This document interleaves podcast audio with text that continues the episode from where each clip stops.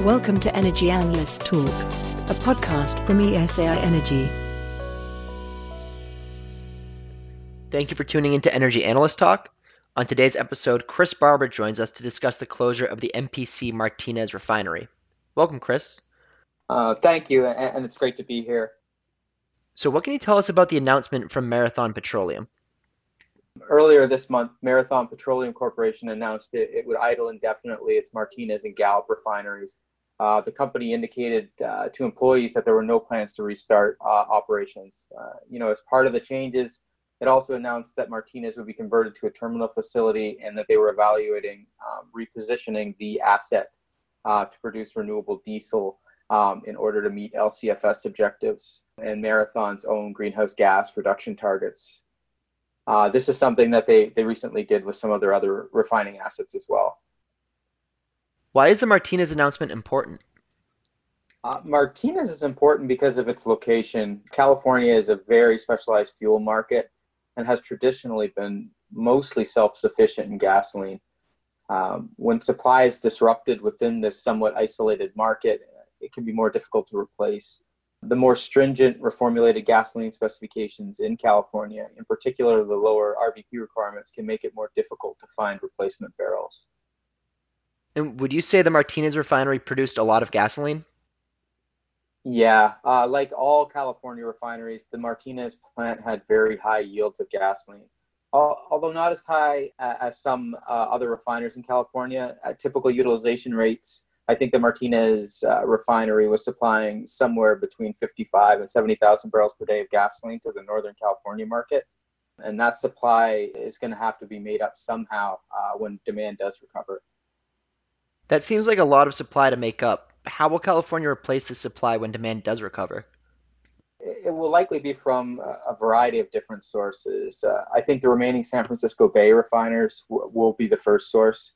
Due to logistics and the expectation uh, of a small premium for San Francisco CARBOB prices, um, I think it's likely that the existing refiners will, will raise throughput levels uh, to provide additional barrels uh, into the Northern California market.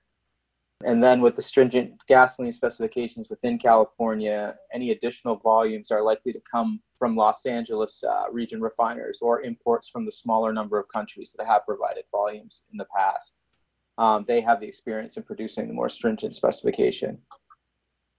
Has there been any price impact for gasoline? In the current demand environment, uh, I think the price impact has been somewhat muted. San Francisco CARBOB has strengthened a little against Los Angeles CARBOB, but not significantly.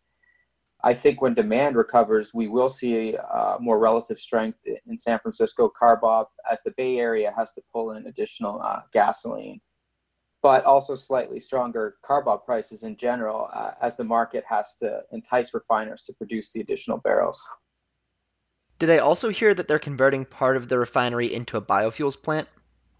Uh, that is what I have been hearing as well. They are planning uh, to convert some refining equipment to produce renewable fuels uh, like renewable diesel. I, I, think the final investment decision hasn't been made yet, but investment in renewable diesel has been a growing trend among refiners, uh, particularly as traditional refinery assets are idled.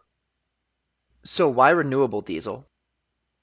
Renewable diesel has a number of benefits uh, under current policies, particularly LCFS. Uh, due to its lower carbon intensity score, it qualifies for additional credits under both California's Low Carbon Fuel Standard, or LCFS, um, and the Federal Renewable Fuel Standard, or RFS. Uh, these credits can be very valuable, particularly with more aggressive GHG reduction targets in California. Uh, renewable diesel also has a number of synergies with traditional refining assets. What type of synergies does it have for traditional refiners?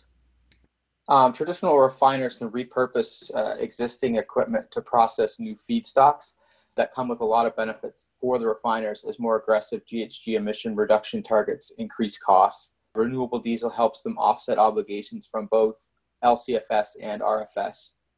There is also the biodiesel blenders credit that was recently extended that provides an additional incentive for refiners.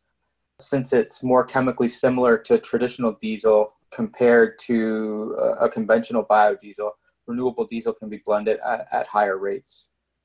It seems like this is a pretty big announcement, and we appreciate you taking the time to discuss the impact this closure will have. I look forward to having you back on the show soon. Um, yes, thank you for having me, and I look forward to, to coming back. Thank you for joining us on Energy Analyst Talk, a podcast from ESAI Energy.